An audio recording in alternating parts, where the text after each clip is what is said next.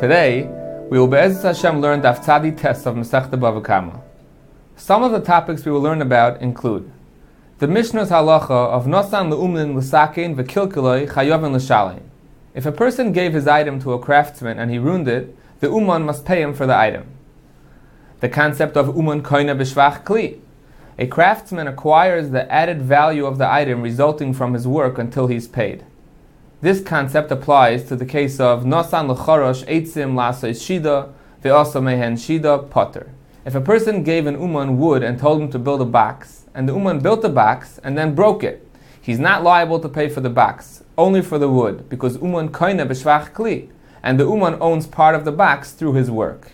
And to the case of hanoisen talisei leuman gomroi nostan loy b'chatzi hayoim, if a person gave an uman his garment to repair, and the Uman notified the owner that the work was complete and he returned the item, even if the owner did not pay him on the same day, he is not liable for Bal Talin because Uman Koine B'Shvach Kli, and the payment was merely to acquire the part of the item that the Uman now owns, and for Mechira, there's no Bal Talin.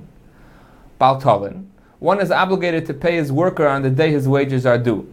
There is a mitzvah saseh of B'yoy Titein Scharoi, and a loy saseh of loy salon pe'ula sachir itcha ad this definitely applies to a schir yoim, a worker who is paid for the time that he worked, and under certain circumstances to a kablan, a worker who is paid for the worker that he produced. However, this does not apply to mechira, paying for a purchase. Shmuel's halacha of tabach uman shekilkel chayav l'shalim. If an experienced shaychet slaughtered an animal at no charge and he caused the animal to become an avela, he is liable to pay for the animal because a kilkel is considered a pshia, negligence, not an oinus, an accident and he concurs with Rabbi Meir who holds niskal poishayahu. A person stumbling is considered negligent because he should have been more careful. The contradicting brisa that holds hanoisein behema latabach v'nivla uman potter.